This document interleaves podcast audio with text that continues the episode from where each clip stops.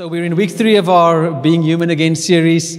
And um, if, if this is your first Sunday, then you've chosen a good Sunday because we're concluding this series. But we're speaking about just what it means to be human, the way that God designed us. And some of the stuff that we touched on is that there's a specific order to how God created you. And when you function outside of God's order, then there, whom of you remember that word? It starts with a D. Dissonance. All right. There's a dissonance, a friction like a vibration. Something is just out of harmony. And sometimes you can find your life to be there, where all of the different elements of your life are in play. You are studying and your studies are going well, or you've got a job and you like your job. You are in a relationship and all of the things are nice.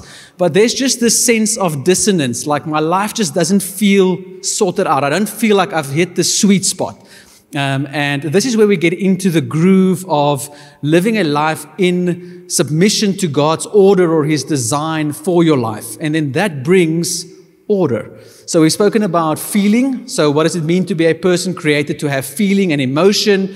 Last week, Sean had a powerful word on connecting, that we are a people called to connect. Of you enjoy, enjoyed Sean's preach? All right, it was a good word. You can go and um, catch up online at Highveld.online. All right. So if you ever want to know what's happening in church, go to Highveld.online. Okay, so that's where you find out what's happening. That's where you get to join some of the social clubs. There's an events tab where you can find out all of the trainings that Bianca also spoke about, etc., etc., etc. and tonight we are speaking about leading again. Leading again. Before we continue, I just want to pray for the word. Father, we thank you that we can just come under the authority of your word tonight. We thank you, Lord, that your word is true and that your word has a defining work in us. It shapes us, it forms us, it molds us, Lord. And we choose to come and submit ourselves tonight under your word. And may your word have its desired effect in our lives throughout tonight and beyond. Amen. Amen. Okay, so leading. Now, if you are anything like me, there is something that will irritate you, and it's called incompetence. Whom of you feel like that sometimes? Okay, whom of you have to go to home affairs a lot? Okay, not as much as Marina's, but I have to go as well. Um, and you just like, there's no way for you to know. Like, if I have a meeting at 10 o'clock, I'm not quickly going to home affairs at 9 and making my meeting at 10. Sometimes you can, but most often you can't because there's just a lot of stuff in the system that doesn't work well. Um, if you go to the grocery store and you want to do a checkout, sometimes you get someone that's super efficient and sometimes you don't. And if you love, I mean, that book, Ruthless Elimination of Hurry, that some people have been reading, the one advice that the guy gives you to get out of this rushed, busy life is to go to the shopping mall or the Pick n Pay Spar, find the line that's the longest, and choose to stand in that one. Who does that? Why would you do that? It makes zero sense. It's like when you're driving on the N1, you choose to get to the fastest lane the quickest, because otherwise you get stuck behind that truck and then you are that guy that sits behind the truck, and everyone else is now coming past, and you're stuck. It just doesn't work. so, in, in my makeup, and I don't know if it's the same for you, but when things don't work the way they're supposed to, it irritates me. Like there's a sense of friction, a sense of dissonance that I sit with, like, this is supposed to be better. Now, there are other things that happen around us as well that has the same effect, and some of it might not be as tedious as um, as tedious as just your grocery person taking long to um, scan all of your groceries. Some of it might be injustices. Some of it might be stuff that you see around you that's really not right. Um, yesterday, coming from Checkers, there by Castlegate, yeah, Checkers. Um, there's always one or two ladies with their children that's standing on the street corner that's begging. Um, that's always there, whether it's their old chil- own children or whether it's children for rent, because you can do that as well. I don't know. Um, but that's not right. Um, when you see stuff happening around you, I know that you guys have got a, a, a, kitten that you're looking to find a home for. There's stuff that really just gets into our hearts, and we're like, God, this is just not right. And these things stir up certain emotions and thoughts and feelings and behaviors in our lives that it's either angry, we become sad, become frustrated, we're sometimes moved towards doing something, or we're just very passive. But we have this sense inside of us that the world is supposed to be better. Anyone like that? Or are you happy with the world as it is? Okay? Um, I read a book recently where it said that the, the 18 to 35 year olds, which is all of us, um, I'm still 35. Yeah. So the 18 to 35 year olds, um, we, we don't want to give our lives to something that will have no impact. Whom of you would love to live a life that has zero influence in the world you live in? Go and do a job, and the only thing you'll get from that job is a paycheck. That's it. That's the rest of your life, just to live for a paycheck. So we don't want to live for something that won't make the world look different. Um, and it spreads beyond belief system, like beyond being a Christian. So you see this in atheism a lot as well, where there's a lot of philanthropy happening because we want to make the world better. We want the world to be a better place. Now, where does this intrinsic desire to see the world be better come from? Obviously, the Word of God. But you guys knew that. So, Genesis 1 26, 28, and this is the passage we've been touching on over the past two Sundays, and we'll elaborate from here tonight. Genesis 1 26, 28 says, Then God said, Okay, so again, who says? Who's the defining voice? You guys know the answer. On three, one, two, three. God. Okay, so again, this is a very important place in Scripture in Genesis 1, all right? It's cool how um, the Bible is set up in a way that right in the beginning of the story, you can already find out who's the main character. It's not you, it's God. In the beginning, God. And then God said. So the defining voice over creation is God. Then God said, Let us make mankind in our image, in our likeness, so that they may rule over the fish in the sea and the birds in the sky, over the livestock and all the wild animals, and over all the creatures that move along the ground. So God created mankind in his own image. In the image of God, he created them. Male and female, he created them. God blessed them and said to them, Be fruitful and increase in number Fill the earth and subdue it. Rule over the fish in the sea and the birds in the sky and over every living creature that moves on the ground. So you and I were created in the image of God with the sole purpose to be co creators, co stewards of God's creation. In essence, God says, I'm creating the earth, I'm blessing you, and then I'm giving you a job to do. So before you've done anything, God has already expressed a blessing. God blessed them, and then he says to them, Be fruitful, multiply, fill the earth, subdue it, rule over creation. So there's this order that is put in place that God is the ruler, we are subject to him, and creation is subject to humankind. We are designed by God to rule over the earth, to be stewards of God's creation. We're doing a great job. Okay. So, what went wrong? Obviously. Point number one we surrendered our God given dominion or rule. We surrendered the rulership that God entrusted to us. And again, it didn't take us long. Genesis 3. So there's this character that enters into the story, and it says, The serpent was more crafty than any of the wild animals the Lord God had made. He said to the woman, Did God really say, You must not eat from any tree in the garden? So who is at fault? I'm just saying. The woman said to the serpent, We're going to get to the rest of the story, don't worry, ladies. Okay. Spoiler alert is the men. The woman said to the serpent, may, we may eat from the, from, we may eat fruit from the trees in the garden, but God did say you must not eat fruit from the tree that is in the middle of the garden, and you must not touch it or you will die. You will not certainly die, the serpent said to the woman, for God knows that when you eat from it, your eyes will be opened and you will be like God, knowing good and evil. When the woman saw that the fruit of the tree was good for food and pleasing to the eye, and also desirable for gaining wisdom, she took some of it, some and ate it. She also gave some to her husband, who was where? Who was with her, and he ate it. Then the eyes of both of them were opened, and they realized they were naked. So they sewed fig leaves together and made coverings for themselves.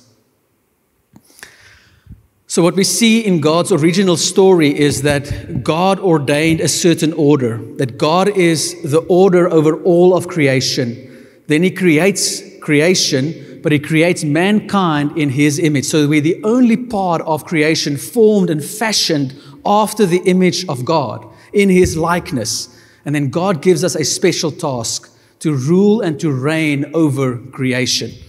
So now in Genesis 3, we see where the serpent enters into the story. And the moment Eve started to listen to the voice of the serpent, with, but did God really say? Did God really say? And then she gives him a response and says, No, no, no, you won't die. You'll just become like God. You'll become all wise. You'll be able to know everything you can become a God yourself. You don't need to live under the rulership of another. You can live under your own rulership. You don't have to be subject to God. You can be a God yourself. And the moment that narrative in the storyline changed, we saw the change in the whole arc of history in the Bible story. Everything changed from that moment. Obviously, Adam was not innocent. He was an, he was an innocent bystander. Whom of you GP, seeing Adelia, not, not even talking to a snake, being close to a snake, would just stand there and say, okay, if it's a spider, I will, I will, read, I will let Red deal with it. so there's this giving over of dominion. Now, we might look at this story and, and think, sure, all of that for an apple. they don't know it's an apple, okay? It was just a, nowhere does the Bible tell us it's an apple. All of that for a fruit. But if we reflect on our own lives, I think often we, we exchange the rulership of God over our lives for much less.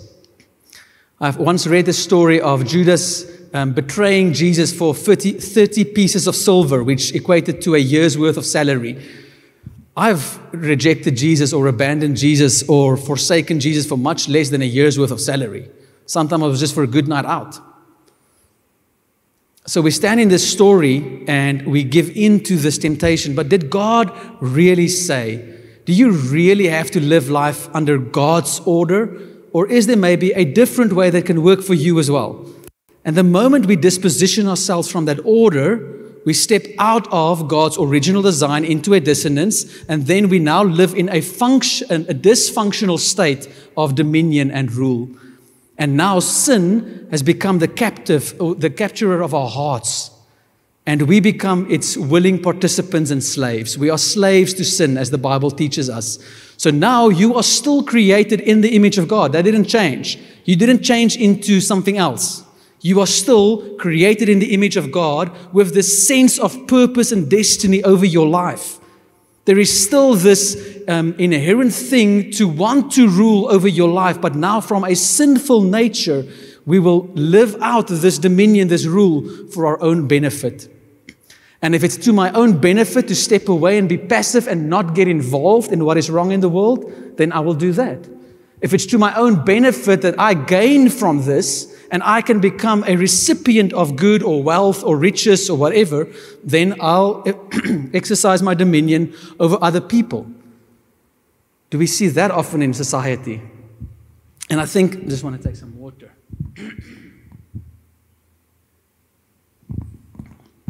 And I think we sometimes pendulum between both as it suits us. When the cost is too great for me to get involved, I'll stand aside Ah, it's too much. What's broken in the world is just too great. It's no point in even doing something. It's not my monkey. It's not my problem, not my circus, right? Oh, but if I can gain something from this, maybe in my workplace, if there's a promotion to be gained, okay, I'll participate. What do you need me to do? Because we place ourselves now at the center. And that's what sin does. It continually places ourselves in the center. And while we live in this dysfunctional state of rule and dominion that doesn't make the world better, that doesn't affect change, that doesn't advance the kingdom of God, but in fact, it destroys God's creation and ultimately also one another. It destroys relationships, it destroys people. Praise be to God that there is a, a better way. Point number two Christ restores humanity's rightful reign. Christ restores humanity's rightful reign. So we were in this place of brokenness, but God made a redemptive plan. And in Revelation 5, verse 1 to 10, I'm going to read for us. It says, Then I saw in the right hand of him who sat on the throne a scroll with writing on both sides and sealed with seven seals. And I saw a mighty angel proclaiming in a loud voice, Who is worthy to break the seals and open the scroll? But no one in heaven or on earth or under the earth could open the scroll or even look inside it. I wept and wept because no one was found who was worthy to open the scroll or look inside it. So John is taken up into heaven and he sees this picture and he sees this scroll and he asks, okay, but who is worthy to open the scroll? And then no one is worthy to open the scroll, and there's this weeping, this weeping, this weeping. And when we look at the world we live in, when you sometimes look at your own life, you can find your place, yourself in a place of weeping, where we've given over control, we've given, we've surrendered our rightful reign as God's creation, and we're in this state of brokenness. And there's no way for us to almost escape this state of brokenness in our own lives, in the world we live in. You try to affect change in one area of society, and then five other things fall apart. And you can't just get to a place where, like, it's just too much. It's just too much. What's the point, even? What's the point of trying to live a life that makes the world better? What's the point of trying to pursue a career that betters the world I live in or those that live in it with me? Maybe I should just find a, um, what's that word? A job you can do online. What do you call that? Huh? Now, whatever you call it, but you can work from anywhere in the world. Maybe you should just find a job you can do from anywhere, have this passive income, and go and live on an island. Maybe that is the dream. Because the world doesn't seem to get better. This week, when they um, announced load shedding starting again over the weekend, I was really miffed. Um, I was like, and stage four, come on. I mean, that's three times a day sometimes for us. I really don't like load shedding. and it's like you get overwhelmed by the state of the world we live in. And, and I want to I wanna allow you just to extend your horizons beyond South Africa. The fuel price is expensive everywhere. Um, yes, we have a struggling economy and joblessness and all of these things that adds to the equation. But the whole globe, like globally, things are just not seeming to get better. Uh, and it's almost like we're getting to a space like, okay, Jesus, you need to come back now. We've, we've called it, we had a meeting, and we decided 2022 is a good year for Jesus to come back. Whom if you want to get married before Jesus comes back? Okay?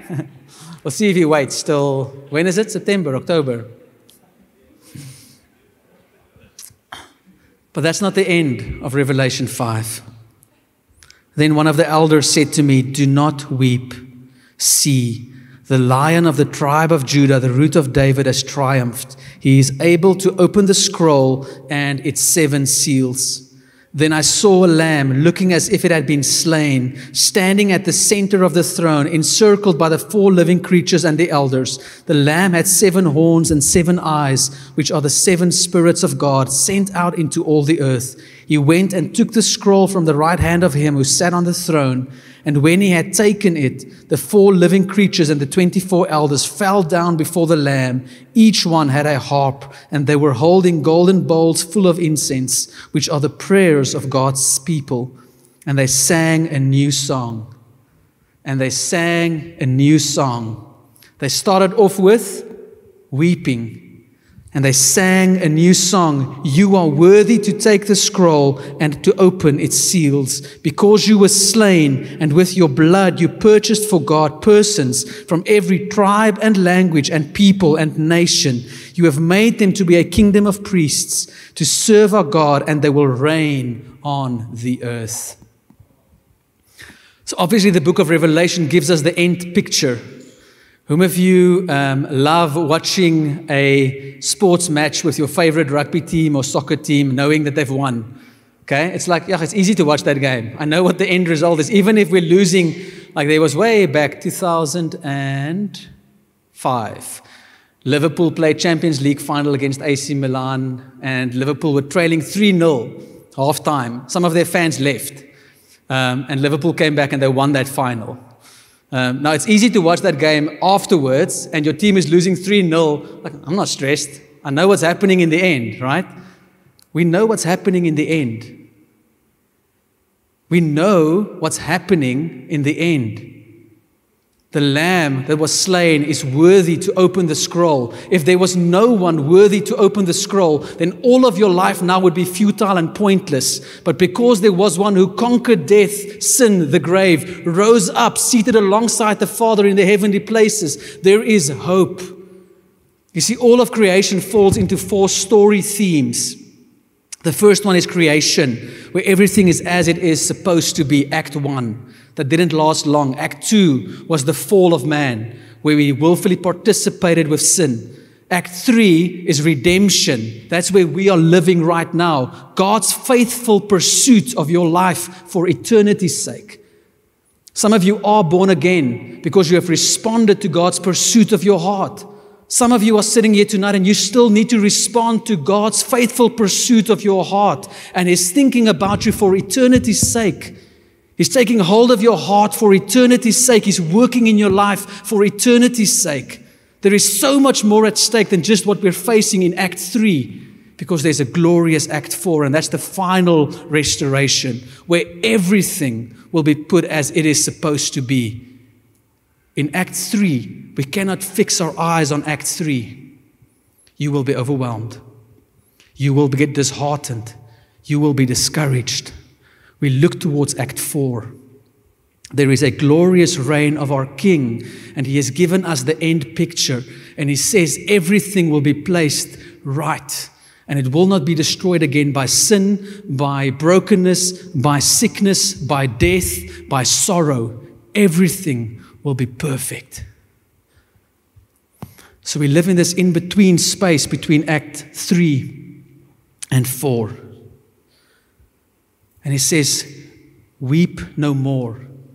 Now, this it sounds easier than easier said than done, right? Like if everything in your life is going great, it's easy to say, yeah, glorious, act four. But when you're in the middle of a storm, it's not so easy to sing that hallelujah that Andre was forcing us to sing. And he made us sing it, huh? Sing louder, sing louder. It's like, okay. I want to give us something tonight that I really believe. If you will grab hold of God's truth over your life, it'll set you apart to live a different life. In the waiting. In the waiting. It'll set you apart so that you don't have to succumb to every wind of doctrine. It'll set you apart so that you don't have to fall down every time something happens in your life. That you don't have to become over emotional when things don't work out the way you want them to work out because it's not about Act 3. We have to fix our eyes on eternity because that is what God is busy working in your life. A lot of the stuff that you are currently frustrated with in your life is because you are holding on to Act 3. But God is busy preparing you for eternity. And some of the stuff that you want to hold on to, He doesn't want in your eternity. So your fight is not against flesh and blood or people or your work or your colleague or your friend or your neighbor's dog's cat. Your fight is spiritual because God is setting you up for an eternity with Him. An eternity with Him. The fact that Jesus has already conquered, the fact that Jesus is already seated on the throne, means that there is a life that we get to participate in, but there's a way that we get to view history. There's a way that we get to view the storyline. There's a way that you get to view what you are going through right now in light of Act 4. And unless we participate in this waiting season through the redemptive work of Jesus on the cross, then we will fall into the selfish space again where we either do things for our own gain or we stand back and we're passive and we do nothing. And that can be very different scenarios. The Revelation 5 says that this, the book was opened, and then standing before the throne was a people from every nation, language, tribe, and tongue. So that's the end picture. So the Bible already gives us the end story to say one day in heaven there will be a people from every people group, tribe, language, and tongue represented before the throne of our King, worshiping Him. What is our faith response to that? Matthew 28, Jesus says, Therefore, go and make disciples. Why? Because they will hear. How do you know that? Because the Bible says so in Revelation 5. Revelation 7, it echoes that same theme. Jesus commands us, not, he doesn't suggest, hey, if you have time, make disciples. No, he commands us, go and make disciples. Why? Because they will stand before the throne. You go because they will listen. You preach the word of God because they will listen. You step out in faith and you are bold because people will respond. That's what the Bible teaches us. I want to end with a portion of scripture in Ephesians 2.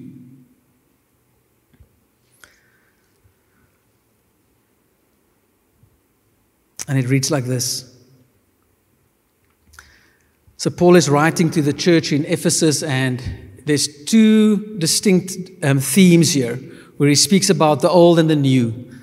And he says, As for you, you were dead in your transgressions and sins in which you used to live when you followed the ways of this world and of the ruler of the kingdom of the air, the Spirit who is now at work in those who are disobedient. All of us also lived among them at one time, gratifying the cravings of our flesh and following its desires and thoughts. Like the rest, we were by nature deserving of wrath. Very important. It says, you once uh, you used to live in a way when you followed the ways of this world and of the ruler of the kingdom of the air, the spirit who is now at work in those who are disobedient. So there is a ruler over the earth at this present time in Act 3, which is Satan. And his spirit is at work in the world today. And it says that his spirit is at work in the sons of disobedience. So there's a spirit at work in the world today. In your unredeemed state, you cannot but participate with the spirit of disobedience. And that just brings more death and destruction. The enemy comes to steal, kill, and destroy. He is the liar, the father of lies, and from him proceeds no truth in your unredeemed, unsaved state, you cannot but participate with the spirit of disobedience, which just brings forth more death, more destruction, more brokenness. But Jesus conquered death. He paid the penalty for our sins so that we can receive a new life. And now the good news is that you don't have to live under the dominion of the ruler of this earth anymore. The moment you give rulership back in your heart to Christ, Christ is the ruler over your life, and you are not subject to the spirit that is at work in this world. Now, let me give you a couple of examples. Whom of you go to the gym? Okay, whom of you should go to the gym? I haven't seen you at the gym in a long time, Tian. Can I share with you something? And maybe this is from a guy's perspective, more from a more than from a girl's perspective. I don't know. I don't know how girls work. No one knows. They've written a book. Um,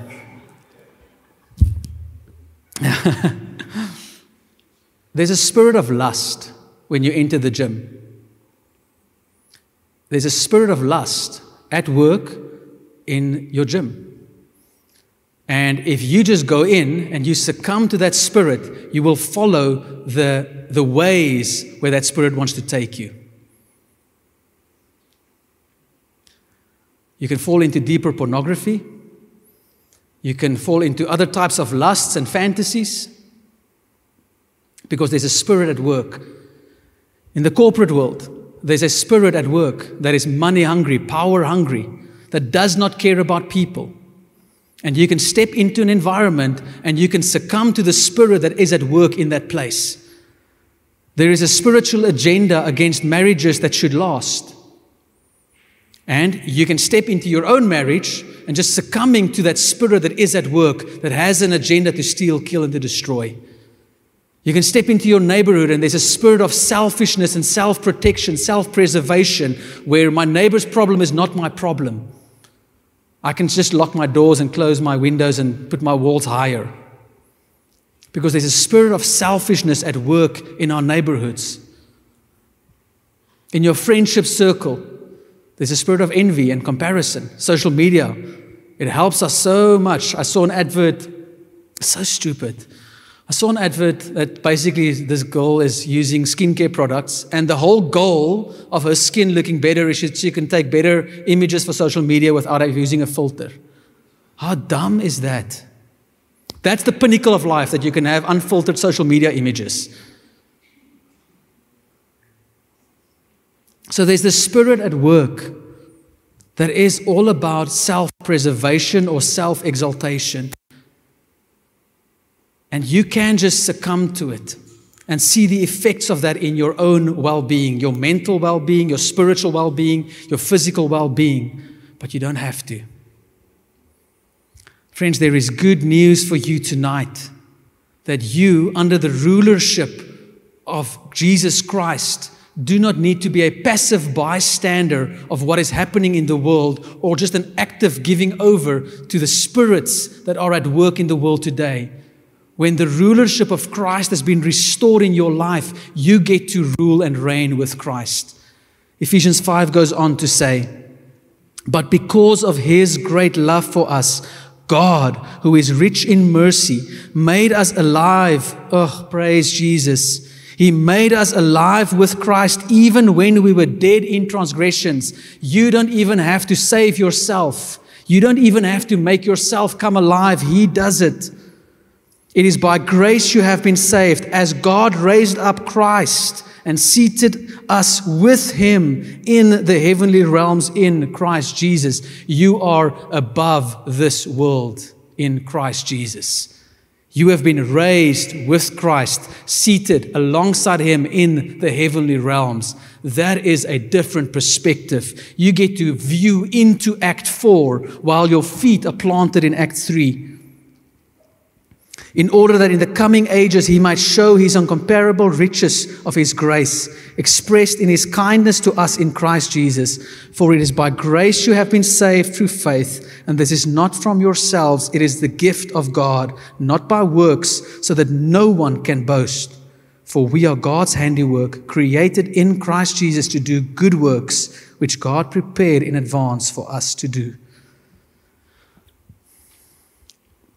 You are designed by God, fashioned in His likeness.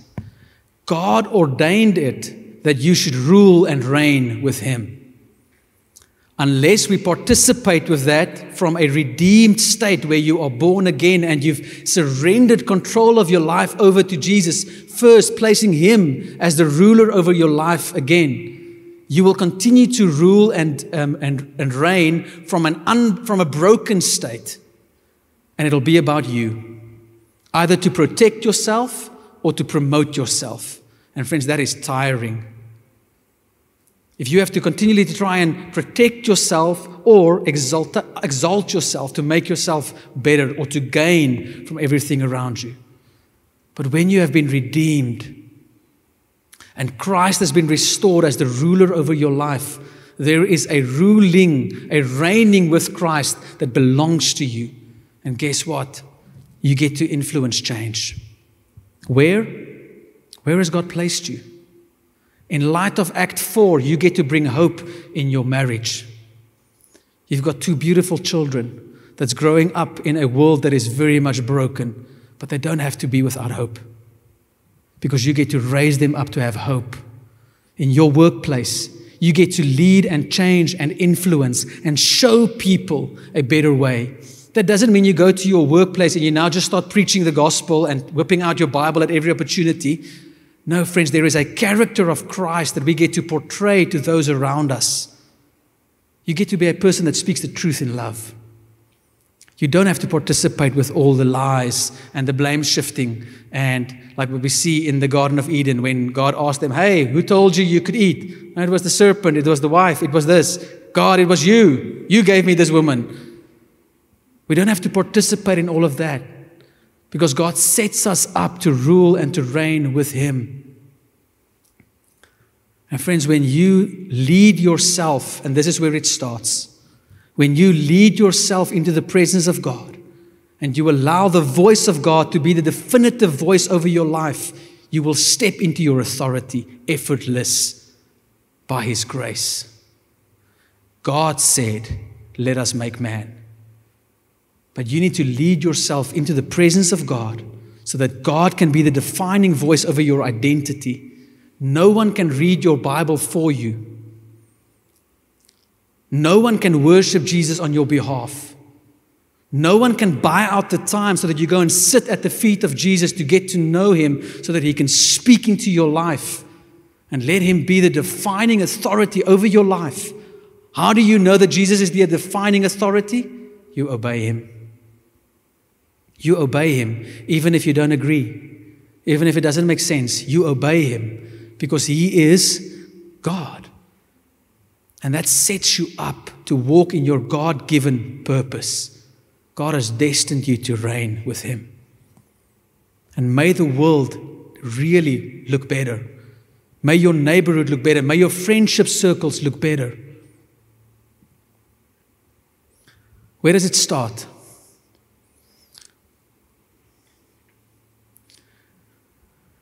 Jesus says in Mark 1, verse 16, 17, He says, Come follow me, and I will make you become fishers of men. And if you would like to be walking in your leadership call that's on your life, because you have one, Bible said so. God has destined you to rule and to reign with Him. Whom of you would love to act in your leadership call that God has for your life? It starts with being a disciple of Jesus. God isn't looking tonight at your charisma, your skill package, your gifts, your talents, your past accolades. It's like when um, I grew up in a very small town called Douglas, and um, you played for both the, high, the, the, the girls and men's tennis teams because there just weren't enough kids. Um, I'm joking, it wasn't that small, but you you would go to high school. So I went to high school in a much bigger school. And then you almost had to bring your accolades from your past life into this new life to say, I'm not a total screw up. I can be a leader here. God doesn't care about your past, He doesn't care what you've done prior to tonight. Are you willing to follow and trust Him with, for the rest of your life?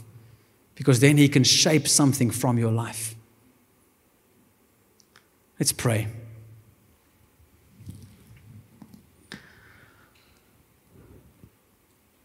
Lord Jesus, we want to come and first and foremost thank you that you are the Lamb that was slain and that you are seated at the right hand of the Father.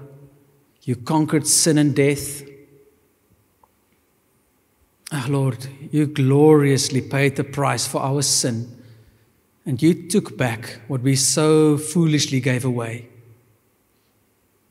And we just give you the praise and the glory tonight, Jesus.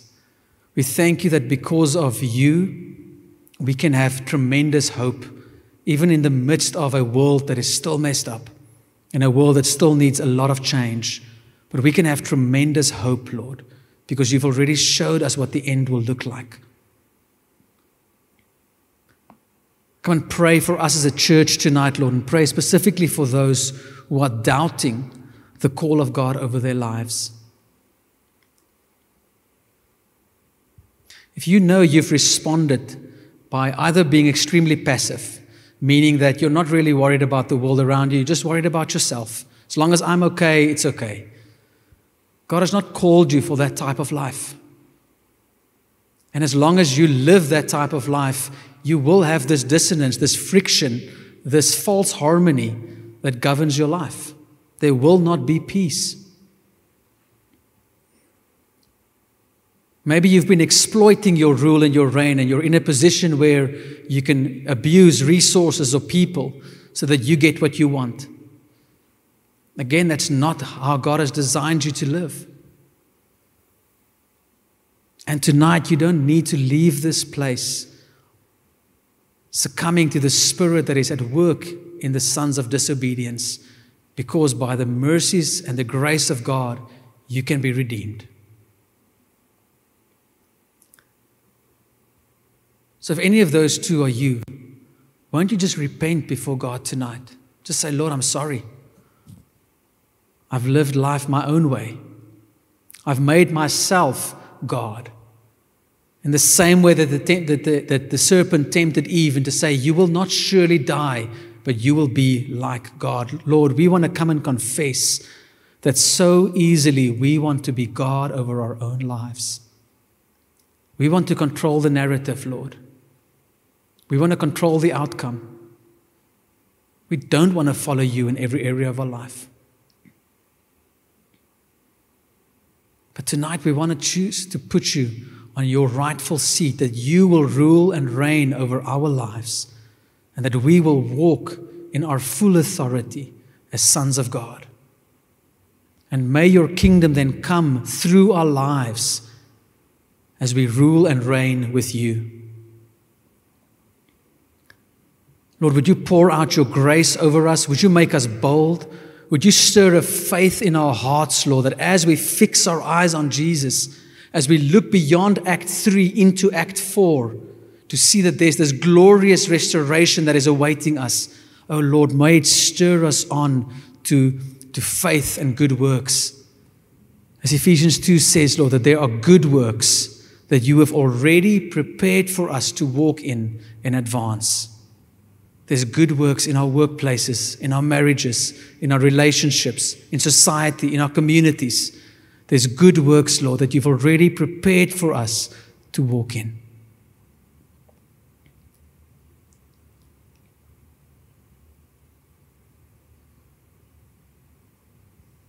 Amen.